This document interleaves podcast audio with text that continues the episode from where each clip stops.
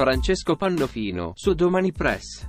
Io sono ottimista di natura, quindi il futuro lo vedo sempre migliore del presente e migliore del passato. Lo dico per me, ma non tanto per me, ma per dire per mio figlio Andrea, che ha ventidue anni e ha più futuro di me davanti.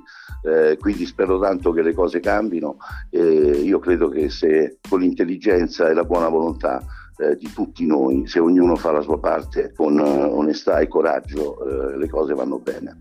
Eh, bisogna fare un salto mentale, spero che tanto che, che si possa fare. Sei a teatro con la commedia trasposizione del film premiato in tutto il mondo Mine Vaganti, per la regia preziosa di Ferzan Ozpetek. Ecco, com'è lavorare per un regista così importante? È meraviglioso lavorare con Ferzan, perché è un artista vero, e quando si ha a che fare con un vero artista, cioè, ci si capisce al volo, almeno io, perché amo t- tanto il mio lavoro, quindi quando mi capita di lavorare con persone così sono strafelice proprio. Mine Vaganti è stato uno dei film più apprezzati dal pubblico e dalla critica, con ben tredici candidature ai David di Donatello e cinque Nastri d'argento.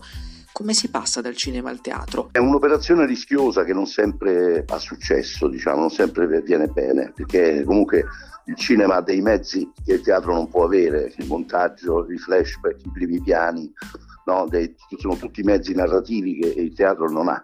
Il teatro ha un'inquadratura unica, anzi ogni spettatore ha la sua, dipende da, da, da dove è seduto. E nonostante questo Ferzan è stato bravo, perché ha stilizzato gli ambienti, cambiando le scene e diciamo anche il posto dove, dove avviene la, la scena, con dei, dei meccanismi scenografici belli, che sono delle tende che fungono da sipario, che escludono degli ambienti e ne aprono altri, e tutto avviene in modo sciolto e l'acqua scorre fresca e, e, e, e scorre sopra lo spettacolo, scorre, c'è tutto un suo ritmo bello, eh, il pubblico apprezza molto e tutti noi che siamo undici attori in compagnia siamo contenti. La commedia affronta il tabù dell'omosessualità e degli equilibri connessi in una grande famiglia patriarcale.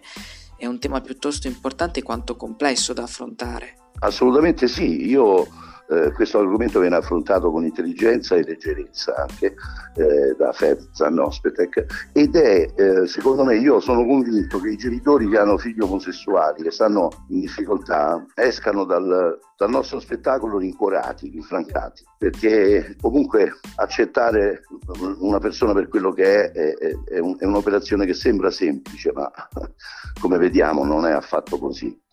Eh, sono tanti casi di genitori che hanno figli omosessuali e vivono una tragedia incredibile, quando con un, un piccolo salto, salto mentale potrebbero superare il problema. In tutti questi anni hai prestato voce a innumerevoli personaggi dello star system di Hollywood. A quale ti senti maggiormente legato? Ah, sono due, sono quelli che faccio più spesso, che sono George Clooney e Denzel Washington, che sono, diciamo, ridotti da più tempo, eh, siamo cresciuti insieme praticamente. Eh, abbiamo, diciamo, siamo quasi cugini ormai.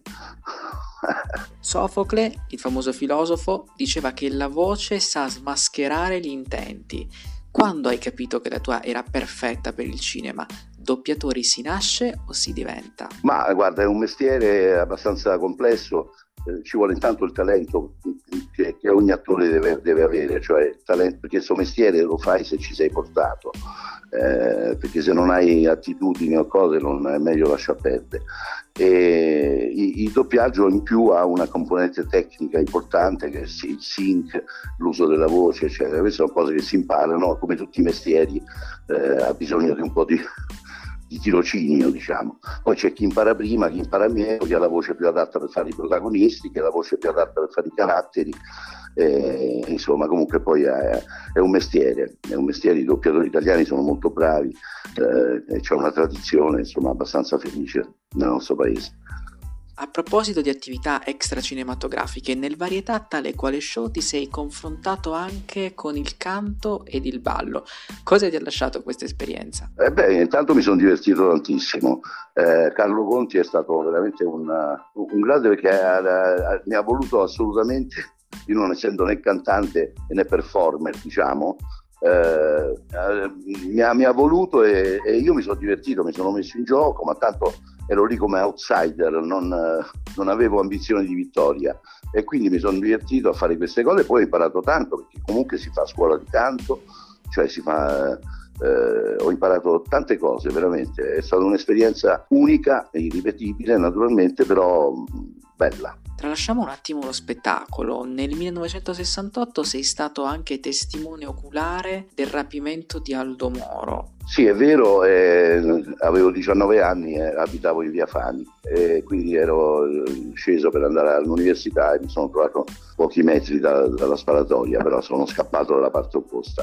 Oculare non è esatto, testimone diciamo auricolare, eh, perché non ho visto in faccia nessuno, e, e, e poi sono tornato eh, dopo che sono finito gli spari e ho visto la strage. La fine degli anni sessanta e inizi degli anni ottanta erano detti gli anni di piombo. Come reputi la situazione politica italiana di oggi? È cambiato tutto, sembra di essere veramente in un'altra era. Allora c'erano altre dinamiche, guerra fredda, insomma, americani, era tutto diverso. Uh, adesso do, dopo, dopo il crollo del muro di Berlino cominciano a cambiare le cose. Adesso c'è un casino che non si capisce niente. per, no, eh, per anche il, secondo me gli elettori, diciamo, il popolo diciamo, è, è disorientato, capito? Non mi sembra ci sia una classe dirigente insomma, all'altezza, al punto da rimpiangere i vecchi democristiani. Almeno erano, almeno ci capivano qualcosa di quello che facevano.